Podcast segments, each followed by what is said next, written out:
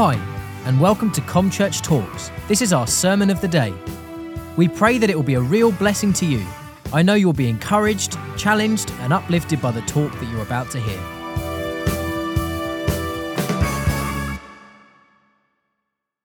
So we're in a funny time, aren't we? We're in a strange uh, time in our history. Um, there's there's um, a lot of uh, kind of confusion out there. Andy alluded to a little bit with, with politicians, and we're, we're there's, there's so much stuff going on today, it's kind of half truths, non truths. We're not quite sure what to believe, which goes out through different spheres, whether it's um, the news media, whether it's people's social media. We just don't know, do we? We don't know what to believe, what reports to, that are true. Um, in the 21st century, we know, well, for a lot of people, truth is relative. They make up their truth and then they, they have their own truth and then they tear people down who don't follow their truth. And there's kind of real anger out there, hatred between uh, political standpoints, between different social groups. We deceive, or people deceive one another for their own interests. They slander one another to try and get ahead. They try to be better than somebody else. And we see this all the time. And, and we're constantly told as, as, as a nation and, as a world that either you're useless or you're amazing. You're worthless or you're worth everything. You can do whatever you want, whatever pleases you, but just do as you're told. I mean, what confusing messages are they? But that's what we see through advertising. If they want to sell you something, you're great. If they want to tell you off, no, don't do that, you're not good enough. You know, this, this whole kind of arena of confusion. And right in the middle of all that, there's the church. Jesus' followers, led by the Holy Spirit, called out into this world to be light to the world. There's no, there's no mistake. This is not by, it just ha- hasn't happened by chance that we've got compassion and commission right at, the, right at the front here. That's to remind us that that's what we're called out to do. We're sent out to have great compassion, to follow the Great Commission, to make disciples, to heal the sick, love our enemies, speak truth, and cast out darkness. So we're going to look at Luke 10 this morning. So if you've got a Bible or, or something that's got a, a Bible on it, um, we're going to look at Luke 10. And to give us a bit of a background of what Luke 10 is saying, uh, so as you turn to Luke 10, I just uh, we going to have a look at some of the background. Now Jesus appoints uh, a group of people that he's going to send out. It's around 70, 72 people he's going to send out, and um, he's just been explaining the cost of following him. Some have said, Yes, Lord, I'm going to follow you, whatever it takes. And others are trying to complain and make excuses why they can't follow. I've got to do this, I've got to do that. And Jesus talks about a cost to follow him. And we know, obviously, some of that we find out later in the Gospels is that there's a life of, of self denial and laying down a cross. And then he says to them, I'm going to send you out, send this group out. I think this, you know, you know Jesus has been really encouraging. I'm going to send you out like lambs amongst, amongst wolves. Now, lambs, um, you know, wolves like lambs, not as buddies, but as dinner. You know, wolves devour lambs. So I'm going to send you out. This is going to be a cost, lads. Off you go. And so they go out. Um, now, the, the text doesn't really tell us what, um, what, what they do.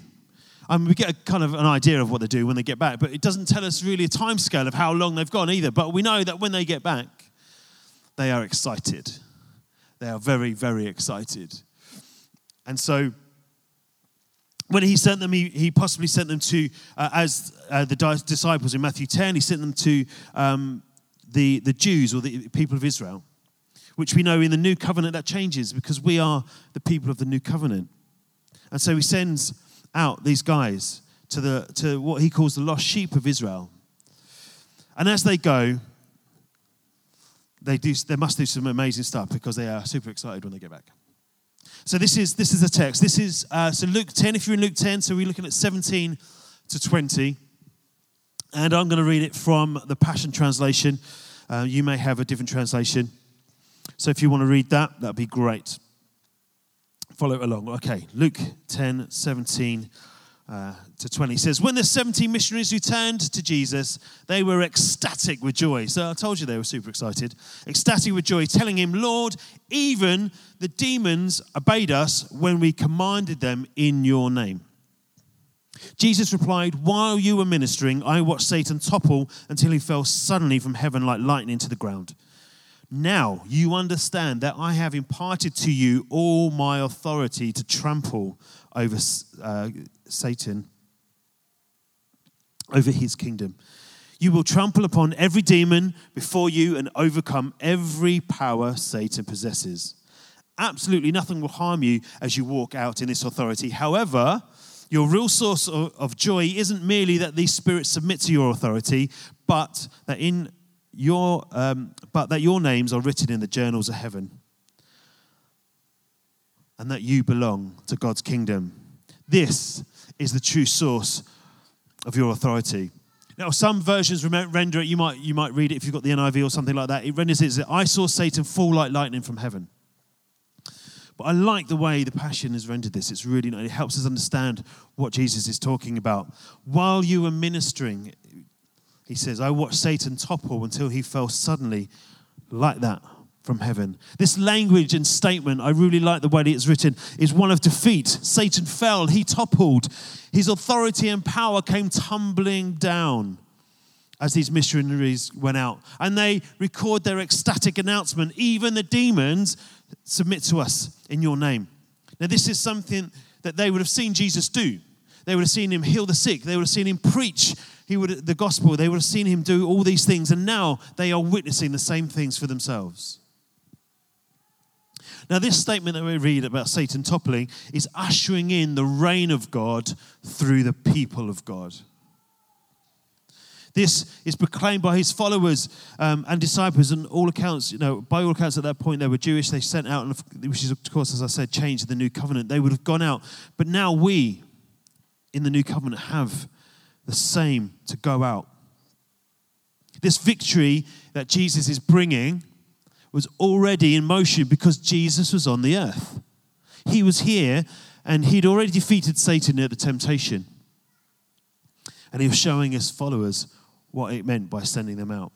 And then, verse 19, he says that now you understand. Now you understand that I have imparted you all authority. So I assume that he's told them before and they've maybe not understood it or believed it. But now you understand. When I sent you out, I have sent you out in my authority, all my authority to trample over his kingdom. You will trample upon every demon before you and overcome every power Satan possesses. Now, we, like the missionaries there, are God's representatives here on earth. We are his ambassadors, and we need to consider that as we go through forward in the text here.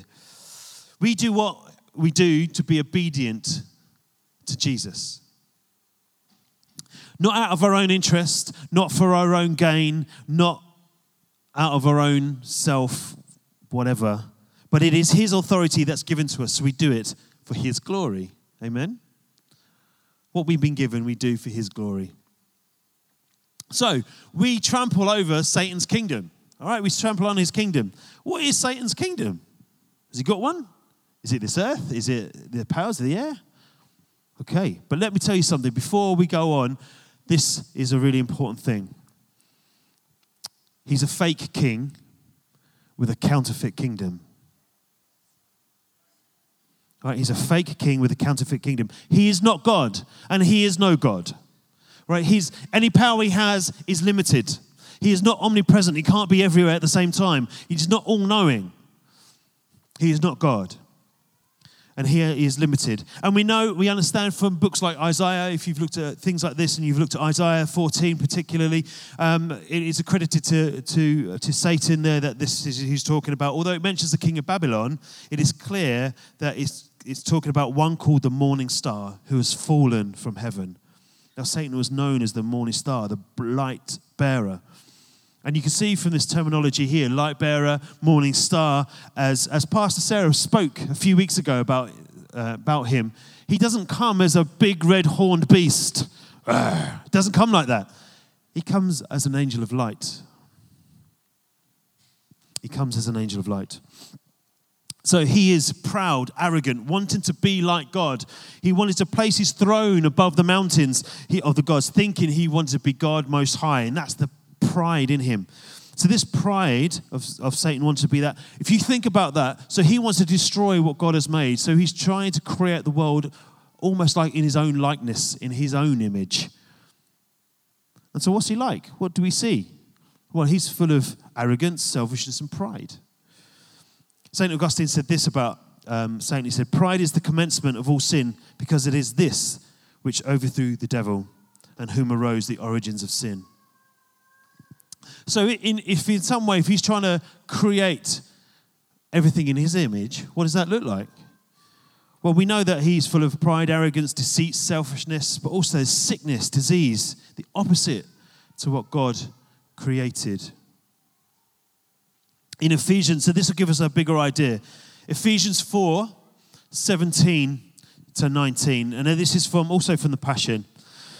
He says, So, with the wisdom given to me from the Lord, I say, you should not live like the unbelievers around you who walk in their empty delusions. Their corrupted logic has been clouded because their hearts are far from God. Their blinded understanding and deep seated moral darkness keeps them from the true knowledge of God. My goodness.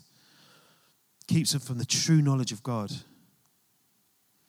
Because of spiritual apathy, they surrender their lives to lewdness, impurity, and sexual obsession. So, what is Satan trying to show the world how it's supposed to be? Well, empty delusions corrupt logic, blinded understanding, deep seated moral darkness. Everything goes, doesn't matter what you do. Spiritual apathy. People think they're spiritual. Well, the devil's spiritual. What does that mean? Lewdness, impurity, sexual obsession, greed, and all those kind of things. The things of this world. I mean, we see in John 8 44 that um, Jesus challenging the, the Pharisees. The Pharisees were religious teachers who held the law if you don't know, just to let you know who they are. Um, the Pharisees, they were there saying, well, Abraham is our father, like God. God's our father. And Jesus kind of has a go at them and says, well, no, no, actually, no. Your father is the devil. Because you don't believe what I say. You can't hear what I'm saying. Not that they're deaf, they're deaf because they, they, they could hear quite easily, but they had no understanding. Just like we read in that text, they were deluded, corrupt, blinded in their understanding. They had no understanding. They didn't know and didn't see, they didn't perceive what Jesus was saying, they didn't perceive the words he was speaking. Jesus spoke proof, uh, proof, truth. I mean, he was proof that God is alive, uh, but he spoke truth. Uh, but they would prefer the lies. And when the devil speaks, Jesus said, he speaks his native language, one of lies or more literally, as theologian Rodney Whitacre suggests, he, he puts it that he says Satan, he speaks from himself. The opposite of Jesus, who did not speak on his own accord, but only what the Father commanded him to say. So basically, what he's saying is Jesus spoke with God's authority. The devil spoke of his own assumed authority and position, imagination, and belief system. Jesus spoke on God's authority. He had God's very word. He was God's very word. And he spoke that. They didn't hear it. And so we know that truth is rejected often in the world. People don't want to hear about God. People don't want to hear about sin. People don't want to hear about repentance. They need to turn their life around. People don't want to hear that. They want to believe what they want to believe. Even sometimes in the church, things can be twisted. So we need to be aware that He is at work. Satan's plan is to bring confusion because that's who he is. Get people to believe the lie rather than embrace the truth. He wants to bring torment to people. He wants to bring it to their lives through sickness, disease, darkness, and pain. Now, not that, not that we as, as, the, as the church um, will not suffer because, because Jesus promised that, but we should suffer at the hands of the gospel, not at the hands of the enemy, right? But what he offers is counterfeit, not genuine. He offers a shortcut with blends of false religion, humanism, atheism, despair, hopelessness, and rejection. St. Augustine also wrote this. I thought this is interesting that people hate the truth for the sake of whatever they, what they love more than the truth. They love truth when it shines warmly on them and hate it when it rebukes them. Because it's hard, isn't it? Sometimes truth is really hard. But the point of it is truth. Jesus brings truth. Now, as believers, then, we have authority to trample over Satan and his work. What a place to be. What a place to be. He'll want to tell you that you don't, but we need to know that we do. And that we have the authority. We are sent out in his, Jesus' authority. There's no better authority in the universe. And we are sent out in that authority to do a specific job, not to claim riches, not to become famous or build our own empire, but to trample over Satan's kingdom. We reverse it because we are here. We reverse that. We do something amazing. We are here to heal with humility and in love. We're here to speak the truth with humility and love. We're here to give to the poor with humility and in love. Why? Because that's who God is. He is truth, He is love, and He through what Him, Him, we have the humility that is expressed through love, which is the opposite of Satan and who he is. We must be led by the Spirit, keep in step with the Spirit and He's leading. We need to see. We have given, be given actually eyes to see through the facade that Satan builds. We have been given the authority to tear that down. Tear down strongholds with the authority Jesus has given us. But in love, because love covers a multitude of sin.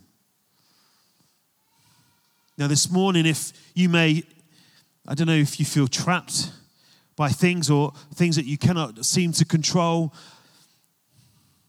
I want to say to you this morning, we've sang it today, there is freedom in this place. There's freedom in Jesus. If you're feeling trapped by things you cannot control, submit your life to Jesus. If you're here this morning and you're not a believer, give your life to Jesus. He is the one that brings the freedom, He is the one that brings the truth. In this world, we seek truth, we seek honesty, we seek things of beauty, and you're never really going to find it outside of Jesus. Not that everything is going to be perfect, but Jesus is perfect, and we find our perfection in Him. Paul, uh, when he was in front of King Agrippa uh, in Acts, this is in Acts, uh, Acts 26, he, he's recounting how when he met Jesus. Now, if you don't know the story, Saul uh, was a guy killing Christians, uh, and then he has a, an experience of Jesus on, on, a, on a road, and he's on a, on a way to a place, and then he has this massive experience of Jesus. And so he's, he's recounting to this king, he's going, Look, this is what I'm here for. And he says, says this in verse 16 to 18. He says, I have appeared to you, Jesus says to Paul, uh, to appoint you as a servant and a witness of what you have seen and will see of me. I will rescue you from your own people and from the Gentiles. I am sending you to them to open their eyes and to turn them from darkness to light and from the power of Satan to God. He's turning that around from the power of Satan to God so that they may receive forgiveness so without Jesus, we are trapped in sin. We are trapped in darkness. It is a fake light. the devil brings a fake light. It's like trying to get vitamin D from a light bulb. You know, we get it from the sun. Put a light bulb in front of your face, and Satan says, "This is good light. This is good. This is this light will give you all the nutrients you need." And then he'll turn a fan on, and so feel that natural breeze. He's a liar. He's a fake. He's a facade. He's, he'll try and tell you stuff that's fake and make it look good. You're not going to get a lot of vitamin D from a light bulb. Right? Yeah. See, I understand. but you're not going to get a lot of vitamin D from a light bulb. It's not going to work. But that's what he tells you. But what God offers you, what Jesus offers you, is, is the sun, a natural breeze. When you look outside, the things God has created of beauty, of nature. And through Christ to this world, through us, he wants to turn things around. We are here to do that. So instead of empty delusions, there's true clarity, discerning the truth from what is fake. Instead of this corrupt logic, there's a renewed mind of an heavenly transformation. Instead of blinded understanding, he brings light and opens our minds to the truth. Instead of a deep seated moral darkness, there's a purity and righteousness that's not our own. Instead of a spiritual apathy, we come alive. There's a rebirth through the spirit of life. And instead of lewdness, impurity, sexual, sexual obsession, he brings self control. Instead of greed, there's selfless generosity towards the poor and each other. And this can be done through Jesus. And empowered by the Holy Spirit, He gives us everything we need in His authority. We see the sick, and through the compassion that Jesus gives us, we want to see that sickness undone. We see people tormented. And in compassion through Jesus, we want to see them set free through the authority Jesus has given us. We trample on the power of Satan through the authority of Jesus. So we have a kingdom authority to trample on his works. As we go out, we trample over him and his works. So Satan is the defeated foe. He'll want to tell us all that he is something bigger than he's not. He'll want to say that actually there is defeat and you will suffer it. Well, in the church, there isn't. Because we're on the winning side, amen? Is that right? Do we believe it? Do we know it? Do we preach it? Yeah. Because that is truth. We are not a defeated foe, but he is. He's fighting a losing battle. And he wants what he's trying to do in the world, God will change. God is drawing people to himself. And he's saying, go out and make disciples, change lives, be a difference in the life, give, love, share because that turns things around. When we can, when we can speak kindly when a harsh word is spoken to us, it turns things around. When people are aggressive towards us and we show them love, when people cut us up, that's a tough one. That's my. When people cut us up on the road, do we give a kind word or do we honk and maybe swear, say a few things that may be unwholesome? It's a challenge for me. Because that comes with pride. I'm right. Oi, oi, I'm right. That comes from there, and, I, and that's got to change. Not just for me, not just to say to everybody, look how good I am, because it changes what's happening around us. It's actually telling the, the devil, actually, no, what you're trying to create here is not, it's not happening. What God is, his kingdom come. When we can turn that around, when we can say things of kindness, of love, of gentleness, that's the fruit of the Spirit.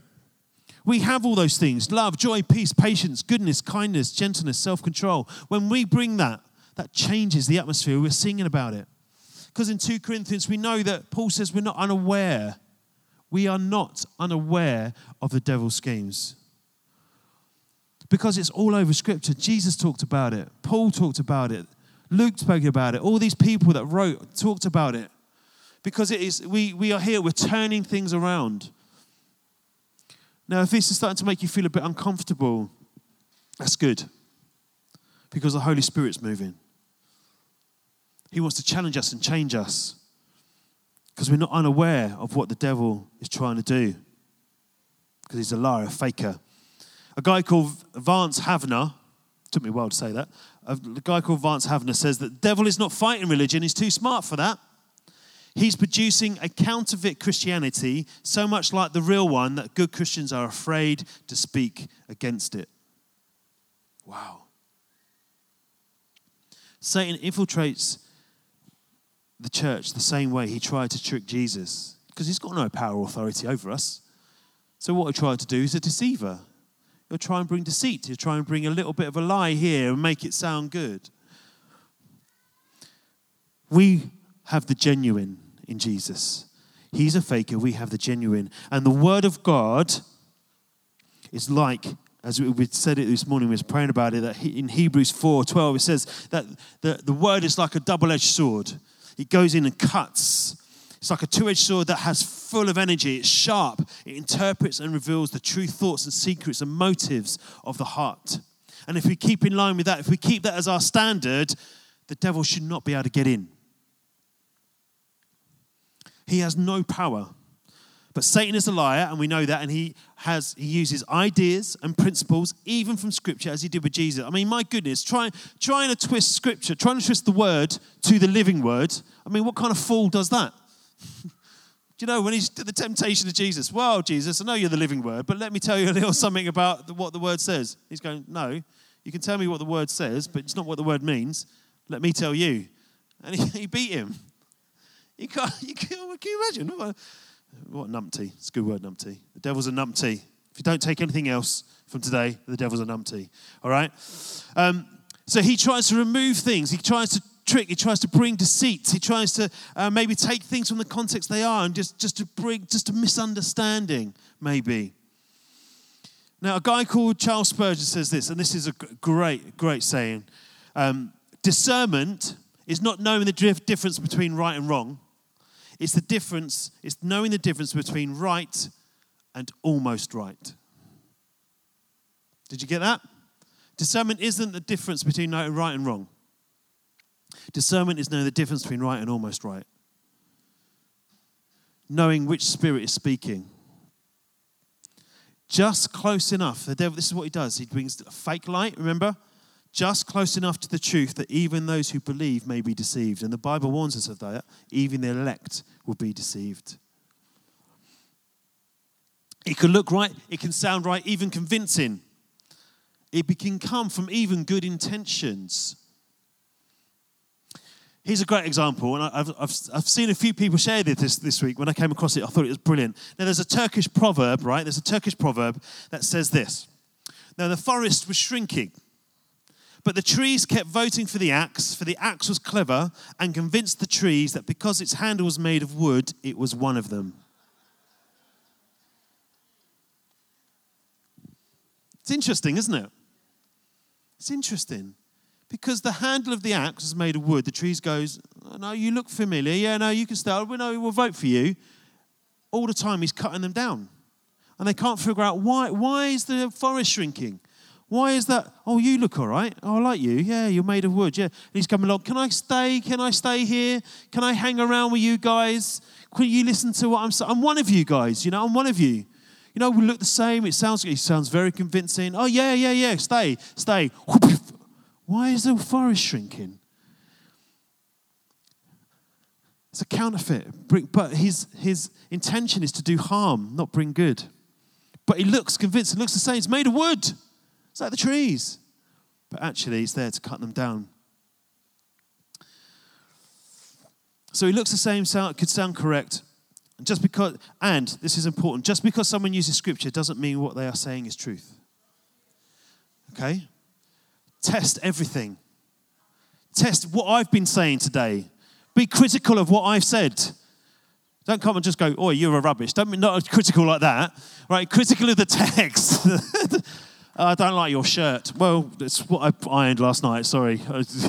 I wasn't praying about what color shirt I was going to wear this morning. but be critical of what is said.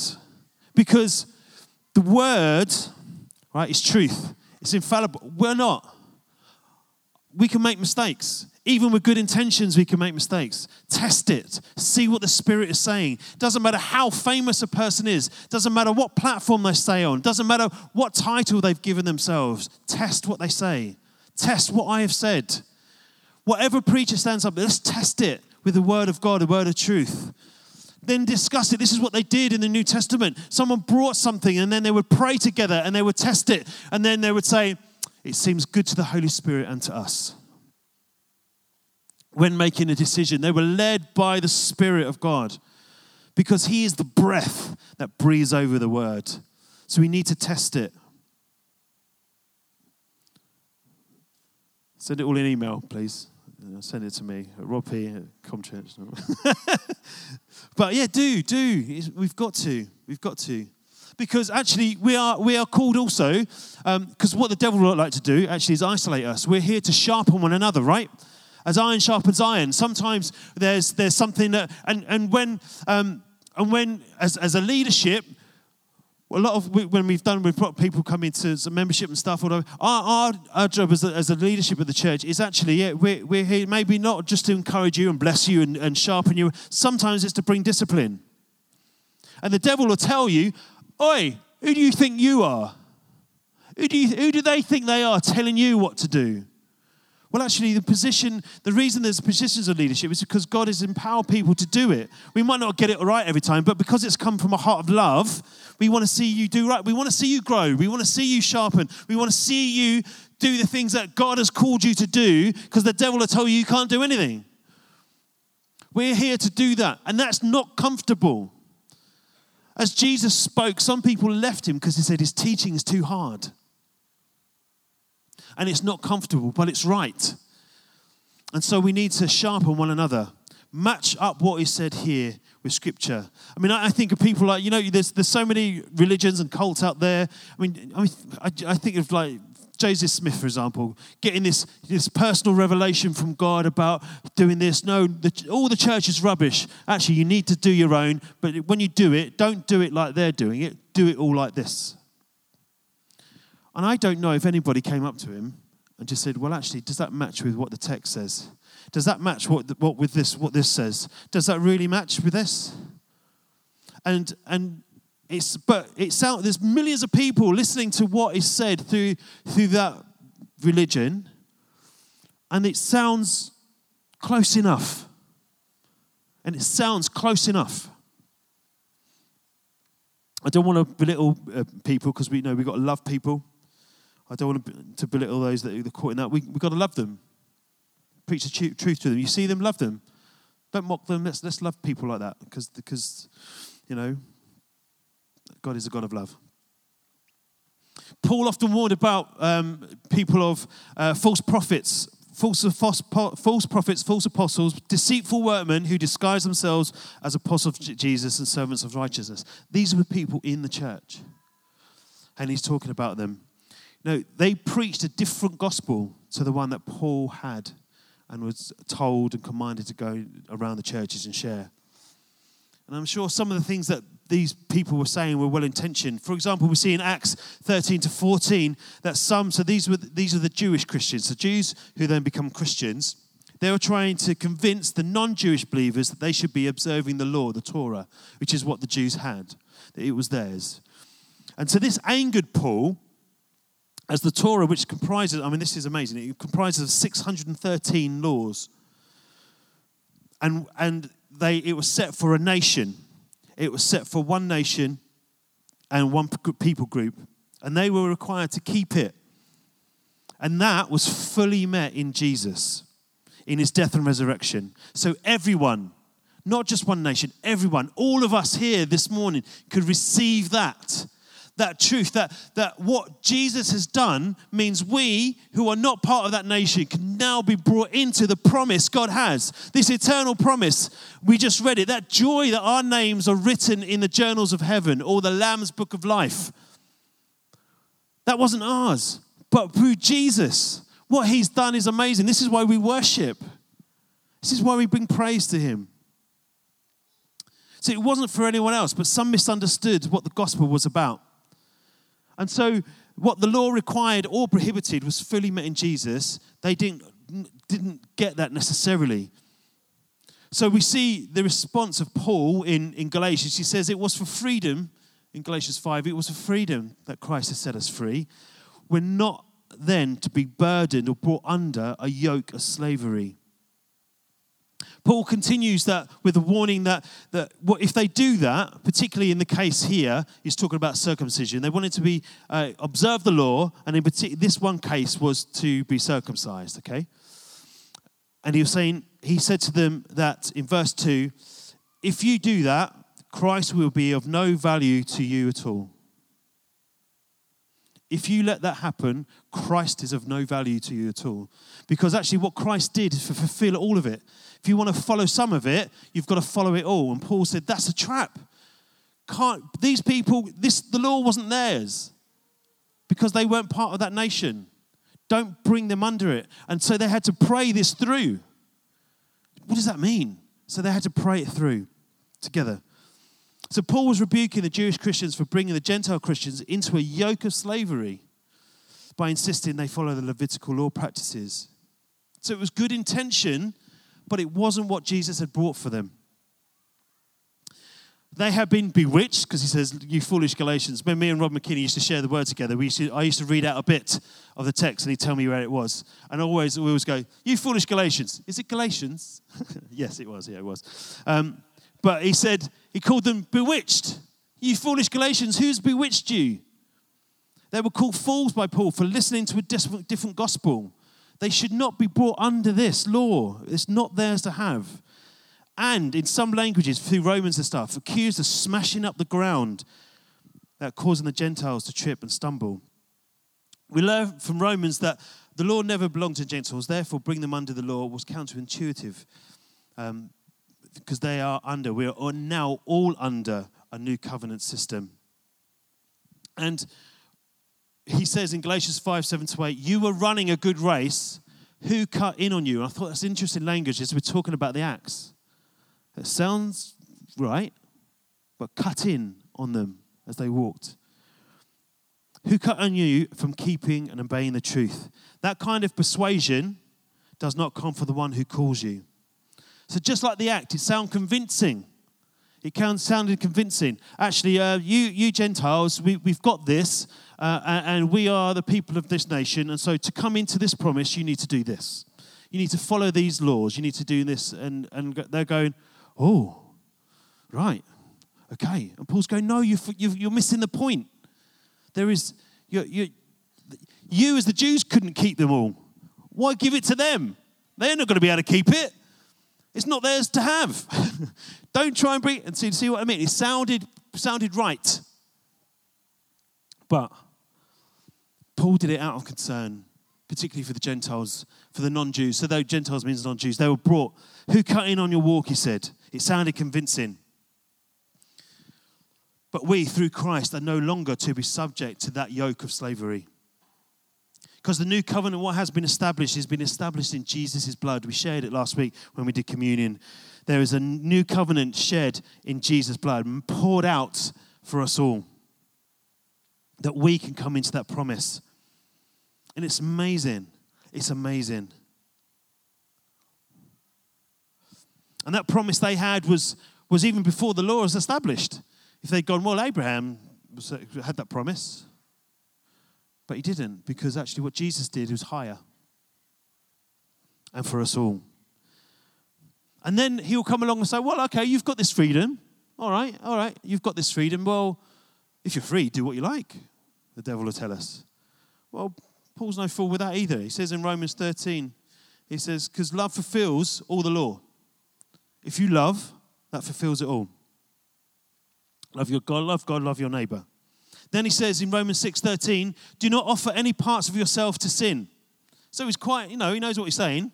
Don't offer any part of your body or yourself to sin or as an instrument of wickedness, but rather offer yourselves to God as those who have been brought from death to life.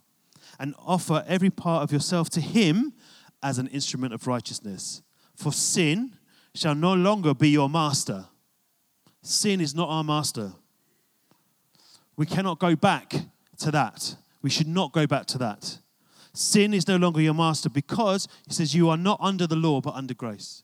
We can't let the devil come along and tell us, well, if you've got freedom, do whatever you want. Because that also is not right. We can't do and live how we want. We've got to live as this is our standard. We've got to. And not just because it's right, not just because it's good, and not just because we're told to, but in obedience, there is freedom. And when Jesus says to us, there is freedom, and we are then through this, the devil hates this book. The devil hates this book. And when it tells us to live a life of love, he's telling us not to. Because love does not harm its neighbor. Love will not steal from people. Love will not go against God. Because love does and is, that, is what brings us under this beautiful thing called grace. We need to be led by the Spirit. We need to do what God requires, and we can't do that on our own. We need the Holy Spirit. This morning, if, I, if what I'm saying to you is a little bit alien, listen. If you're feeling something, listen to what God is saying. That's God speaking to you. He's calling us all this morning. He calls us to be holy as He is holy, because, and we cannot do this without the Spirit's empowerment and heart change. We have authority, the kingdom authority, to trample over the Satan's lies, his deceit, and his confusion in the world and in the church. And then finally, the last bit of the text here says, Your real source of joy. All of that all of that authority to undo what the devil's doing, to expose his deceit and lies, all of that, as, as powerful as that is, to go out and heal the sick, as Andy was saying this morning, to go out, heal the sick, raise the dead, preach the gospel, all of that stuff. And as amazing as that stuff happens, and we see all that happen, because if we love, it says when you go, you could do the most amazing miracles without love, it's pointless. So if we love and we go out and do it, we do it because of love, because then God's right in the center of it. So we see the sick healed. We see people who are tormented turn around and set free. And all that stuff, what should excite us the most? He says that your real source of joy isn't merely, so there is joy in that, but it isn't merely that these spirits submit to your authority, but that your names are written in the journals of heaven and that you belong to God's kingdom. That is the true source of your authority. That we are part of God's kingdom and He has brought us into that place. And because He's brought us into that place, we can go and do what He has called us to do. There is freedom. There is real freedom in this place. We can be free from our old sinful nature. We can be free from the subjection of the things, of the lies, the deceit, the things we see, the confusion in this world. We can be free from that. And if you're here this morning and have never received Jesus, let me tell you, the joy you're going to receive by coming into God's kingdom is way beyond anything you'll ever know. It's not about happiness, it's not about being happy, it's about being joyful. Because in this world, when there's trouble comes, we can be joyful in it because we know whose hands we are in. We know who we are listening to. We know who we are following. We know who we trust. We don't trust the world systems. We don't trust the things that people bring into legislation necessarily, but we trust God and His word and His truth. We trust who He is. We love our enemies. We lose ourselves. We don't pamper ourselves, but we love the world. We love the lost. We want to see them set free. And the most amazing thing is that our names are written in heaven. That is the source of our joy. Not only the source of our joy, he says, this is the true source of your authority, that our names are written there. It is his authority he's given us, and it should be for his glory, because our names are now written in his books. In heaven, they are there. And I don't know if you carry a rubber big enough to go up there and rub your name out. I know the devil doesn't. He's not going to go out there and rub your name out. As much as he tells you, oh, you, you failed again.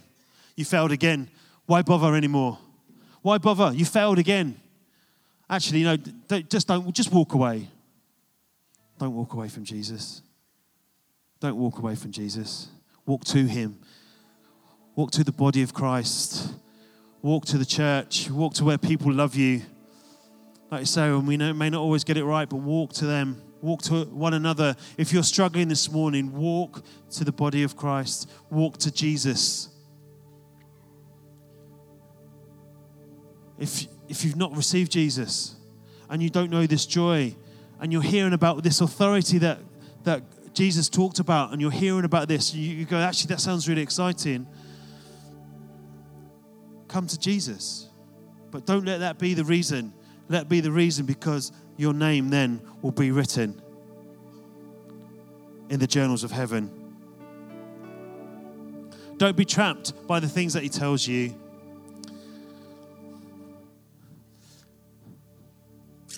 In some ways, yeah, we're not quite good enough in ourselves. But if Jesus calls you, then you're good enough. And it is God's will that none shall perish. So, yeah, we're not good enough in ourselves. But God says, You're good enough for my son to die and raise to life and say, There is a place for you. Got to walk through those doors. If you're here, you not walk through those doors, you've got to walk through those doors. Go to Jesus. It may sound strange, it may seem weird, but my goodness, the revelation you receive, the opening, the freedom that you receive. The day that I accepted Christ on, on Rob and Chris's couch, the day I said yes, my goodness, I had the prayer that I prayed, the prayer that Rob prayed for me, right? I'm sorry I'm going off a little bit, but this is important. The prayer that he prayed for me, right? We were in his room and I was asking question after question after question after question after question. He said, Stop. And he said, Stop. He says, It just sounds like there's a bit of confusion there. You sound like you're a bit confused. Can I just pray? Because I know there's an author of confusion. And I just want to pray that he will be silent and then we'll move on. Is that all right? And I went, Yeah. Well, pray for me. And like that, as quickly as Satan toppled and his authority fell to the ground, I had my first bit of clarity in years. And before I could say anything else, he went, What do you want to do? And I went, I didn't have the words. Uh, yeah, I want to do that Jesus thing. Go, okay, let's pray then. And we prayed. No flash of light, no lightning bolt, just the breath of the Holy Spirit in a room that blew away the clouds of confusion in my mind. If you want that this morning, we are happy to pray with you. Now, if you've not done this, this is a new experience for you, or that sometimes you sit and go, yeah, I'd like to go up, but what if people, that's what the devil wants. He wants you to sit and not get what the body of Christ, what he has offered you. We are going to pray this morning because there is freedom in this house, there's freedom in this place. And if you felt that all this confusion, everything else, I don't know why I'm focusing on confusion, but if there's all that in your heart, in your mind, and it's just, I just can't get past it, we want to pray for you. Whether it's, you, who's this Jesus? I don't know who he is. I want to know him more. Come up. We want to pray for you. If you're just feeling trapped and caught in stuff, Jesus has commanded us to speak freedom over people, cast out the darkness, heal the sick. If you're sick this morning, we want to pray for you. If you know people who are sick, we want to pray for you. It's His work, it's not ours, it's His work. He's called us to do it, but it's His work through us. So let's stand because it's easier to move when you stand. We was at a conference and a guy spoke. Sometimes, you know, uh, when we pray, we want every head bowed, every eyes closed. And he said, with every eye open, with every head up, and everyone looking around. If you want to respond, then respond. With every head raised, every eye open, and everyone looking around. So this morning, if you want to respond to that call, what the Holy Spirit is working in you, He's touched you, don't wait. We're going to start worshiping. Now is the time. Whatever that is. Even while I'm talking, you don't have to wait for me to stop talking. I've got a my hand, I'll talk for hours. Sarah, so Sarah's not here this morning. She'll tell me to shut up. She'll be doing this. she knows. But if you want something, come up. I'm going to put the mic down in a second, but you can come up. We're going to have the worship team worship and lead us back into worship. But there's a leadership here, the leadership team here want to see you free, want to see you know the fullness of Christ, want to see you know the, the, the, the uncorrupt mind of Christ, the undeluded mind of the Spirit, the undeceitful word of the Spirit spoken in your life. So, as we worship, if you want prayer, come up. We're going to pray for you right now. Thanks for listening to Com Church Talks. We'd love to hear from you, and you're welcome to any of our Sunday services or midweek comms. For more information or to contact us, please visit www.comchurch.org.uk or find us on Facebook. God bless.